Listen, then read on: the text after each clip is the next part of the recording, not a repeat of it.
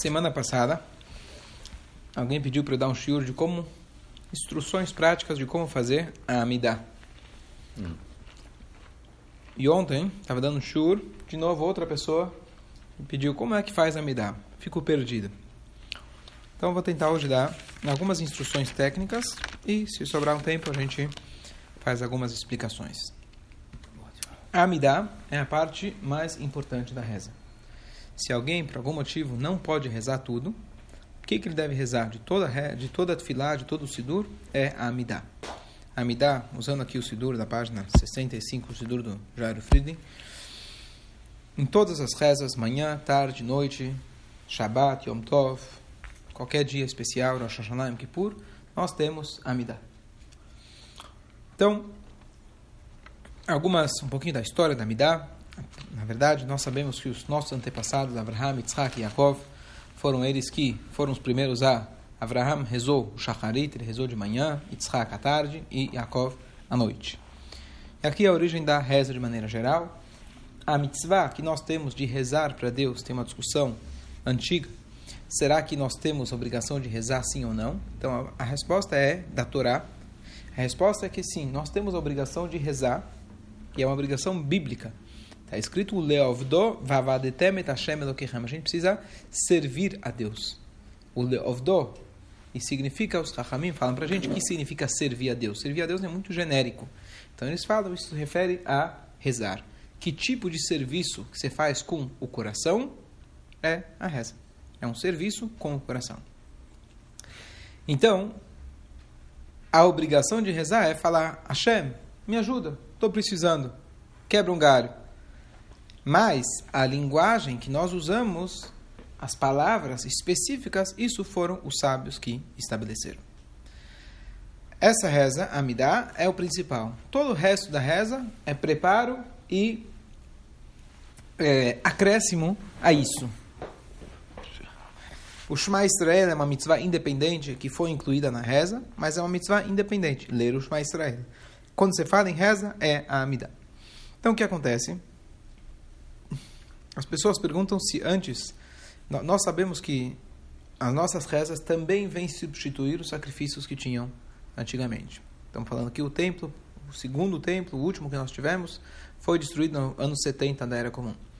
Então, muitos pensam que antes de lá, antes disso, não tinha reza. É óbvio que tinha reza. Sempre houve reza no povo de Israel. Abraham já rezou. Adam rezou. Todo mundo rezou. Então, que acontece é que foi estabelecido de maneira fixa que nós devemos rezar três vezes por dia, a partir do momento que já não tinha mais sacrifícios. Na verdade, não foi depois da destruição do templo que eles compilaram as rezas, isso na verdade começou ainda logo no início da construção do segundo templo. Estamos falando agora 400 anos aproximadamente antes da Era Comum, um pouquinho menos. Essa foi compilada por uns homens chamados sábios chamados, chamados Anshei Knesset os membros da grande assembleia. Eram vários sábios que se juntaram, se não me engano, eram 200 sábios, e eles foram quem compilou e compilaram essas primeiras a primeira reza e compilaram a Amidah. Precisamos lembrar de que esses homens tinham profecia. Se eles tinham profecia, as palavras aqui empregadas são palavras extremamente precisas. Então, tem partes, às vezes, que a gente pode rezar em português, mas de maneira geral, temos que fazer o esforço possível para rezar em hebraico. Mas que adianta se eu não entendo? Estuda, vai compreender. Boa tarde. Vai. Tá por causa do barulho do elevador. Amém. Então, faça o possível para ler em hebraico. Por que ler em hebraico? Porque esse é o trilho que vai chegar com certeza no destino. Usando as nossas palavras, justamente por isso, os sábios estipularam palavras específicas para a gente rezar, porque eles sabiam que com a destruição do templo, etc., já a gente, as pessoas já não teriam uma linguagem adequada, digna de se dirigir a Deus. Além de não ser digna, não seria uma linguagem direta. Se a gente quer ter o acesso direto, a gente usa, entra, pula na carroça, pula no trem, e esse trem vai te conduzir para o caminho adequado. Estamos falando aqui, Alahot Amidah. Tá? Então, Origem da Midah. Um, histórica, os nossos patriarcas, Abraham, Yitzhak e Yaakov. Dois, nós tivemos, recebemos no Sinai a mitzvah de servir a Deus com o coração, que isso é reza. Três, depois, no Beit HaMikdash, no templo, sempre haviam sacrifícios. E, em é, como substituição dos sacrifícios, nós fazemos as tefilot. Ok? Vá. Mas na época havia a, sacrifícios a e, e sacrifícios. Então aqui tem um ponto né? importante. Então, no primeiro Beit HaMikdash não havia essas rezas. Haviam rezas talvez complementares. Essas rezas não haviam. A partir já do início do segundo templo, tinha Amidá, Amidot e, e, é, e sacrifícios. Interessante, comentei já algumas vezes, de que na reza a gente fala, por exemplo, inúmeras vezes alusões à reconstrução do templo. Boneiro, Shalaim, assim por diante. Ah, peraí, no segundo templo eles estavam rezando para reconstruir o templo? Já estava lá. Na verdade, que o segundo templo não era já igual ao primeiro. Faltavam cinco objetos de super importância, faltavam no segundo templo. Então, apesar de ter Jerusalém fisicamente reconstruído, já não foi, já não era a mesma coisa do que o templo de Salomão e assim por diante. Ok, Essa é, esse é o resumo da reza.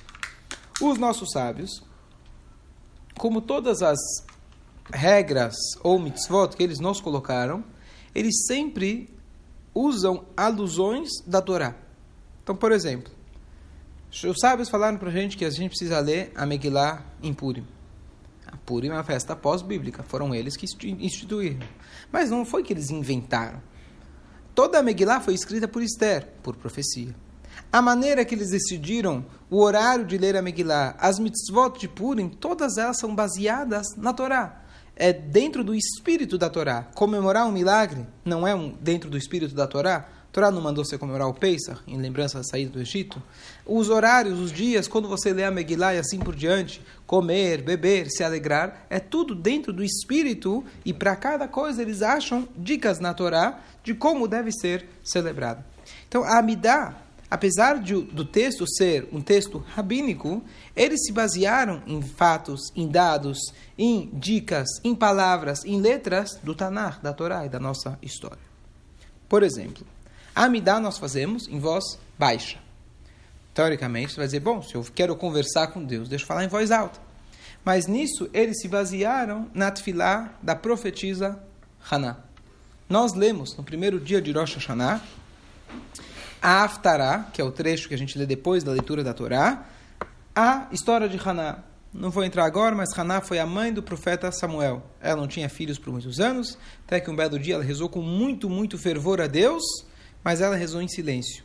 O profeta que estava lá no templo, naquele momento, no Mishkan, achou que ela estava embebedada, ele acusou ela que ela estava embebedada. Ela falou: Não, estou rezando para Deus por um filho. Porque até então nunca tinha se visto alguém rezar em silêncio.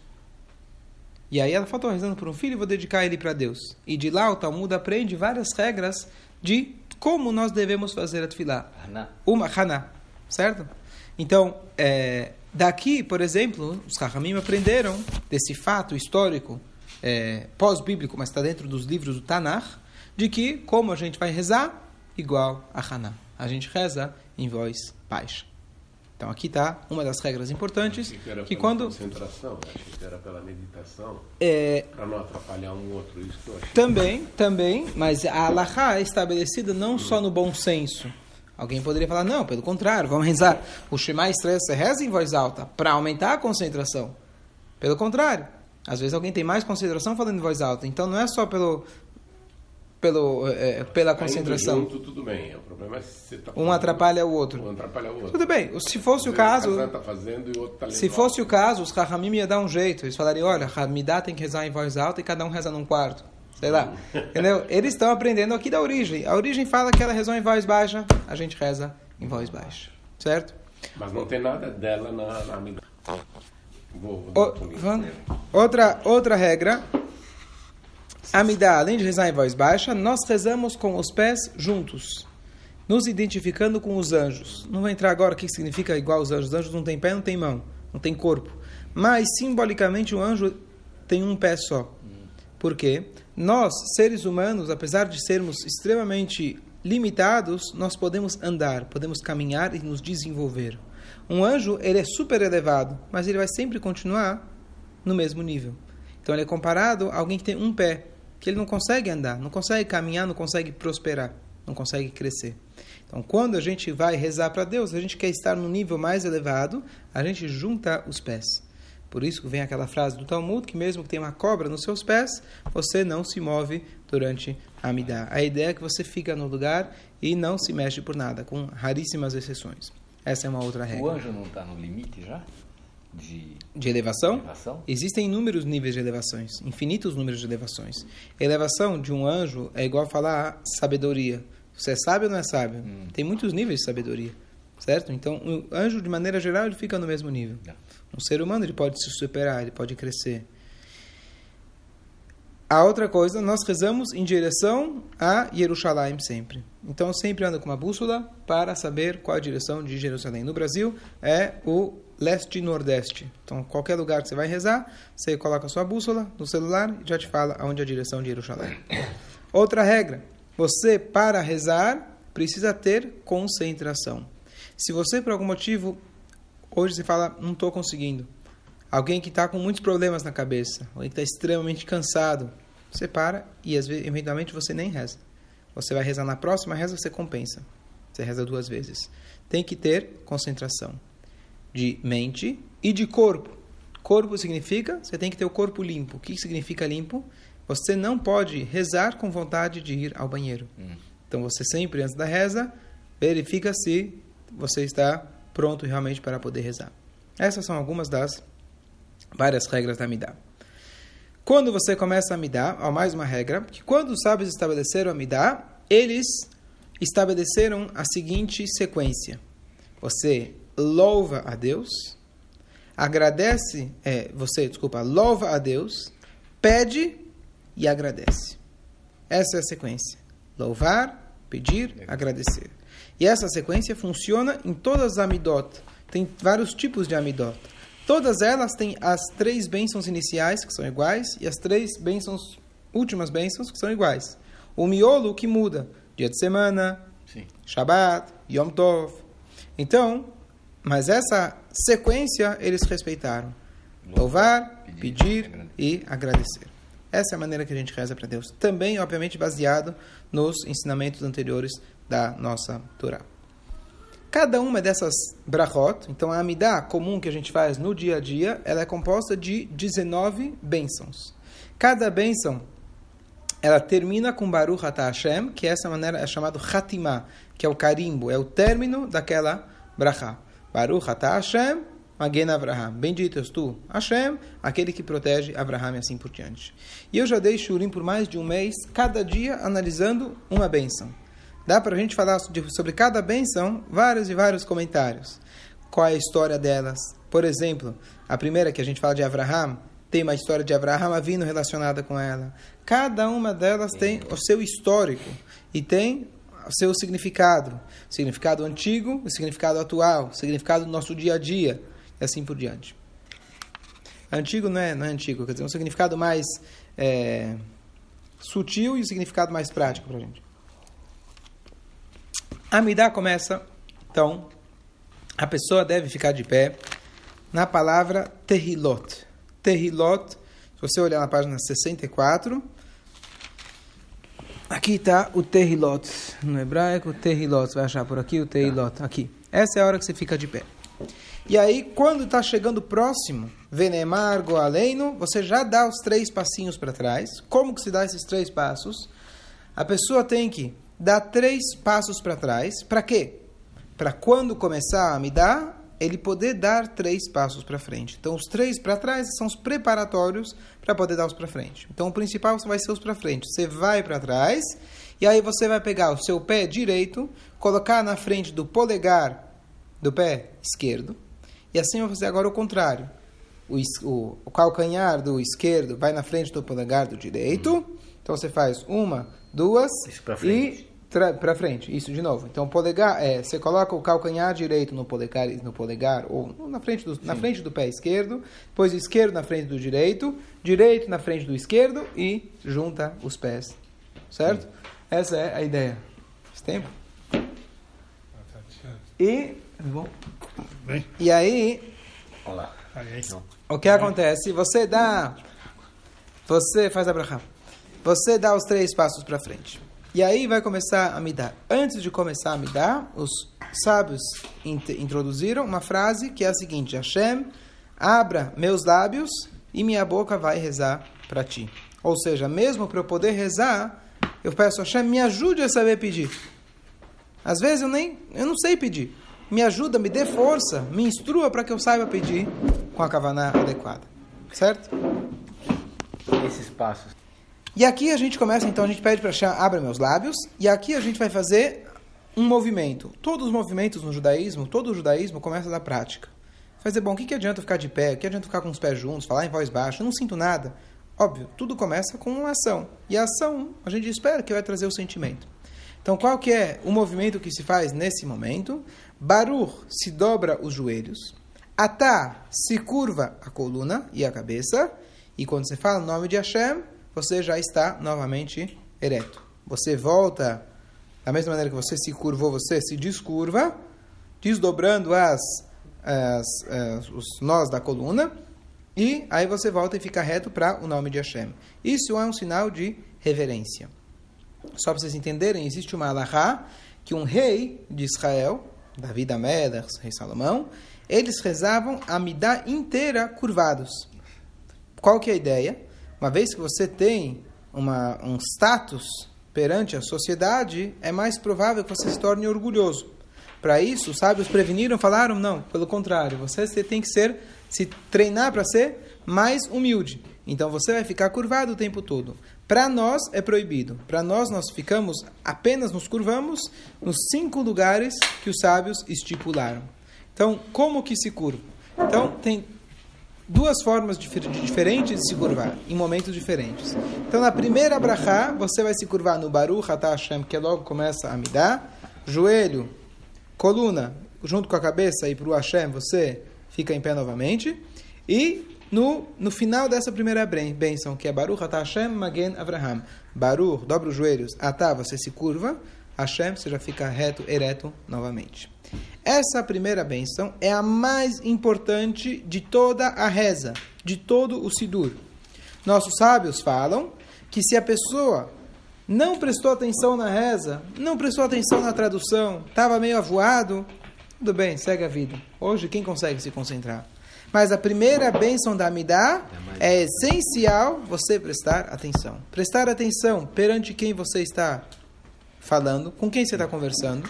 Não simplesmente né, de maneira mecânica. E tentar entender o conteúdo, pelo menos geral, melhor ainda, de cada palavra daquilo que está falando nessa primeira bênção. Hoje, na prática, se você seguiu adiante, não volta a me dar. Porque os nossos sábios têm uma discussão, mas nossos sábios dizem que hoje quem te garante que a segunda, a terceira ou a décima vez que você voltar, você sim vai ter concentração. Hoje, quem de nós tem concentração? Eles sabiam muito bem com quem estavam conversando. Mas tem que se esforçar o um máximo para que essa primeira bênção a gente preste atenção nela. Principalmente que eu estou conversando, estou falando com Hashem. Tá? Agora eu não vou entrar no mérito assim, do significado de cada uma das bênçãos. Bom, aí você vai para a segunda bênção, página 66. Nessa segunda bênção tem essa variável, depende da época do ano. Se a gente vai falar de chuva ou a gente vai falar de orvalho. Quando que a gente vai falar de chuva? Na época propícia para chuva. Quando os judeus chegaram no hemisfério sul, surgiu uma dúvida, uma discussão rabínica muito grande. Quando que é o momento de a gente pedir chuva aqui no hemisfério sul? Antigamente, os judeus todos moravam no hemisfério norte.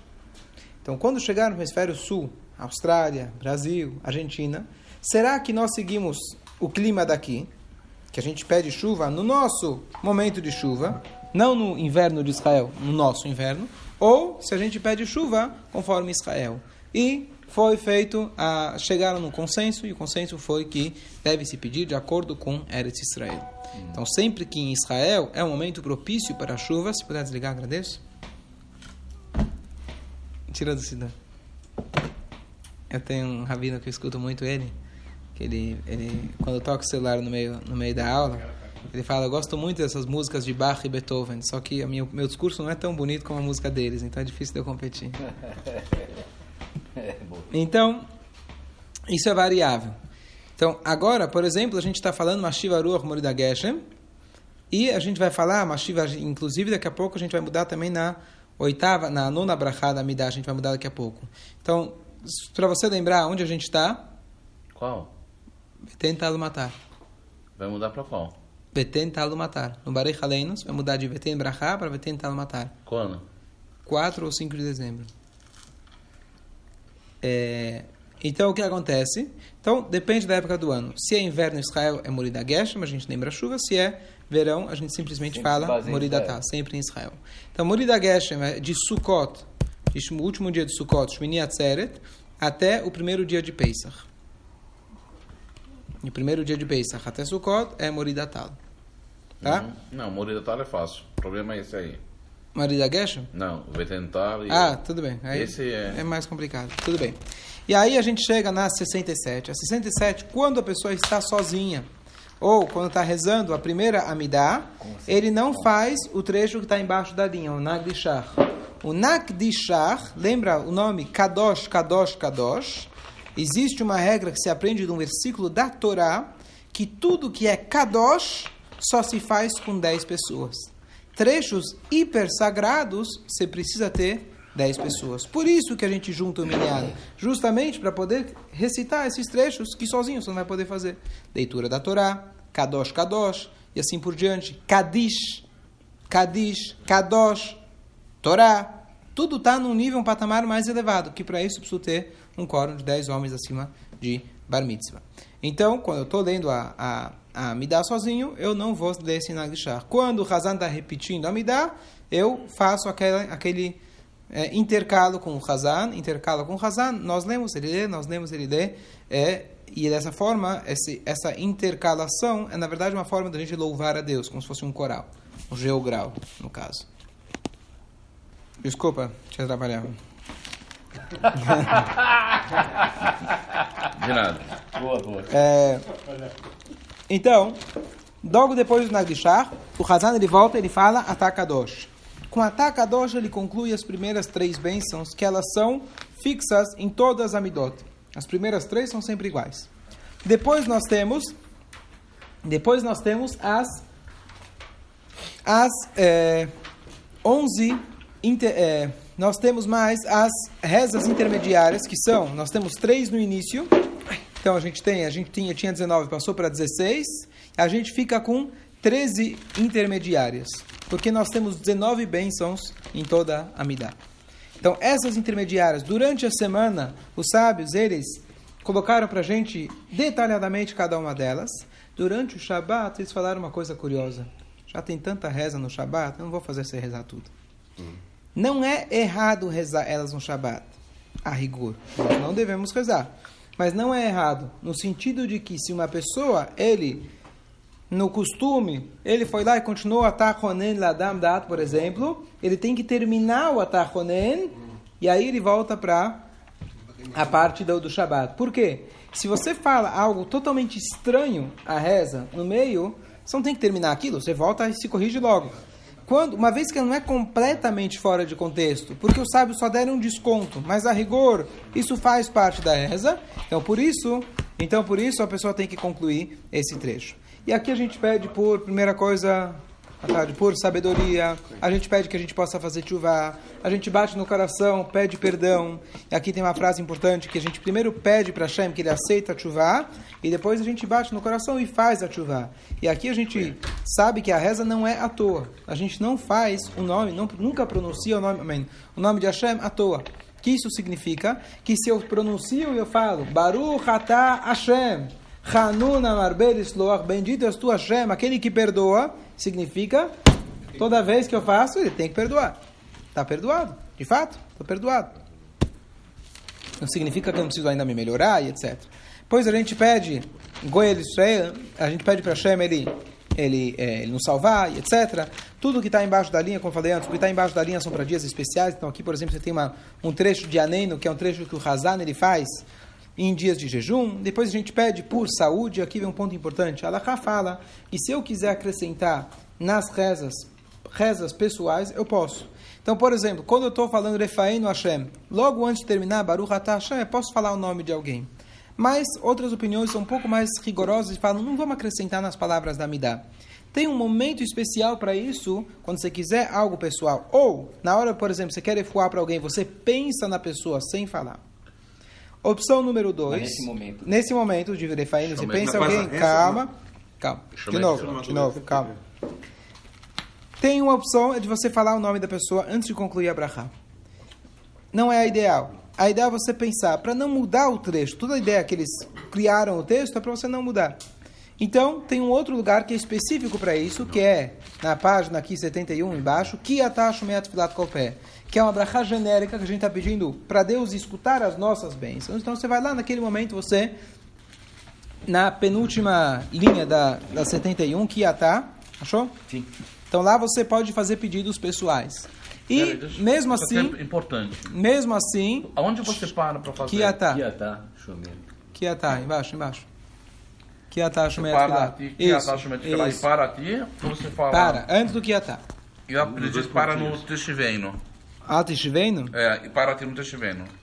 eu aprendi que é antes do que atá. É que no meu, na verdade, na minha, na minha tefilá, eu não tenho esse trecho. Hanen vanen shmat filateno.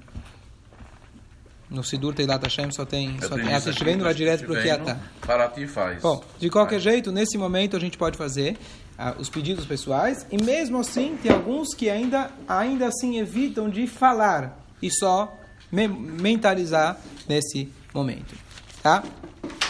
Então isso serve para qualquer é, para filar. Calma, espera, deixa eu falar. É, depois, na próxima reza, a gente tem aí sim, a gente tem as duas opções de Vetem Brachá ou Vetem Tal Matal e Brachá, que as pessoas se confundem. Então, em Israel, a partir do dia 17 de Rejvan, são 15 dias depois do último dia de Sukkot, já se começa a pedir pelas chuvas.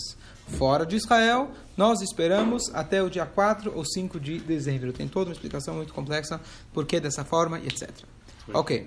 Depois, depois, é, e aí o resto do ano a gente faz Vetem Brachá, que Deus nos dê bênção. A gente continua bem, a gente continua a, a tefilá, e novamente, na página 71 é uma brachá genérica, que a gente pede é, por tudo, que a gente escute nossas rezas, e a partir das 72 é as três últimas bênçãos, aonde a gente aonde sempre o ano inteiro a gente fala, todas as amidot concluem com esse retzei, certo? E nesse retzei, logo em seguida, na 73, a gente tem o modim. O modim, nós nos curvamos, diferente das primeiras vezes, só com a coluna, sem dobrar os joelhos. A gente se curva tanto quando a gente reza sozinho, quanto quando o Hazan ele repete. E quando o Hazan repete, isso é importante para aqueles que nunca foram Hazan, o Hazan, né? O Hazan, ele não, você me perguntou, aproveitar. Que o Hazan, quando ele está fazendo em voz alta, ele está repetindo a mesma midá que se faz em voz baixa. Então ele faz o modim da direita, o grande.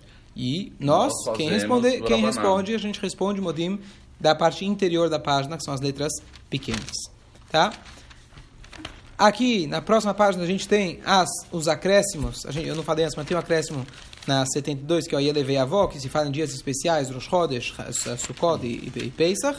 Na 74, você tem um acréscimo que você fala em Hanukkah, que está chegando logo mais, e Purim.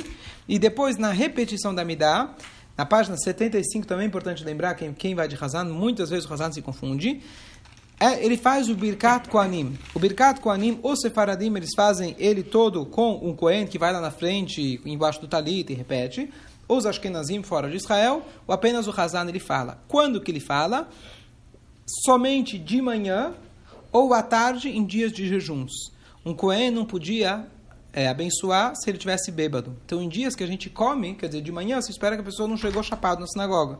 Então, ele vai lá e pronuncia. De tarde, ele não pronuncia. Só em dias de jejum, já que não tem o risco dele ter bebido alguma coisa, então ele faz o Birkat Kohanim. Então, isso é, um- é uma pegadinha, muitas vezes as pessoas acabam se enganando. E agora, na página 75 novamente, é, no final do primeiro parágrafo, Baruch Atah Hashem, aí sim novamente, que é a penúltima brachá da Amidah, se dobra o joelho, Baruch Atah, se, cor- se curva a cabeça e as costas, no Hashem você se levanta, e a última vez que a gente se curva é quando a gente for dar os três passos para trás, na página 76, a gente volta os três passos, começando, fazendo o caminho inverso, começando pelo pé esquerdo, pé direito, esquerdo e junta, e a gente faz o e Murmav, mas quando a gente volta para trás, volta curvado, com as costas curvadas, a gente volta para trás. Então, lembrando, tem cinco lugares que a gente se curva. Primeira bênção no início e no final, a bênção do Modim, penúltima bênção e quando a gente dá os três passos para trás, a gente volta curvado para trás. Mais uma coisa importante, antes do último versículo da Amidah, o existe um costume importante de se mencionar um versículo próprio seu. O que, que significa o versículo próprio? Lembra disso? Falei? Que de- existe no Tanakh inúmeros versículos, tem que buscar escrito quando a gente vai chegar lá em cima, a gente vai esquecer o nosso nome. E quando perguntar para a gente nosso nome, a gente vai lembrar da Torá, da Torá que a gente estudou. Então, para a gente lembrar do nosso nome, dizem nossos sábios, a gente vai pronunciar diariamente um versículo da Torá que tem uma alusão ao nosso nome. Começa com a mesma letra que o- começa o nosso nome e termina com a mesma letra que o nosso nome termina. Por exemplo, meu nome é Avraham, então eu começo um pasuk Ata u Hashem, que começa com Aleph. Avraham, que justo tem inclusive um nome dentro desse versículo e acaba com a letra Mem. Aí eu falo Yuratson, Yuratson e dou os três passos para trás e eu espero até a repetição da Midah, eu espero no meu lugar com os três passos atrás até o Hazan chegar perto da momento do Nagdishar, aí eu volto para frente e respondo o Nagdishar.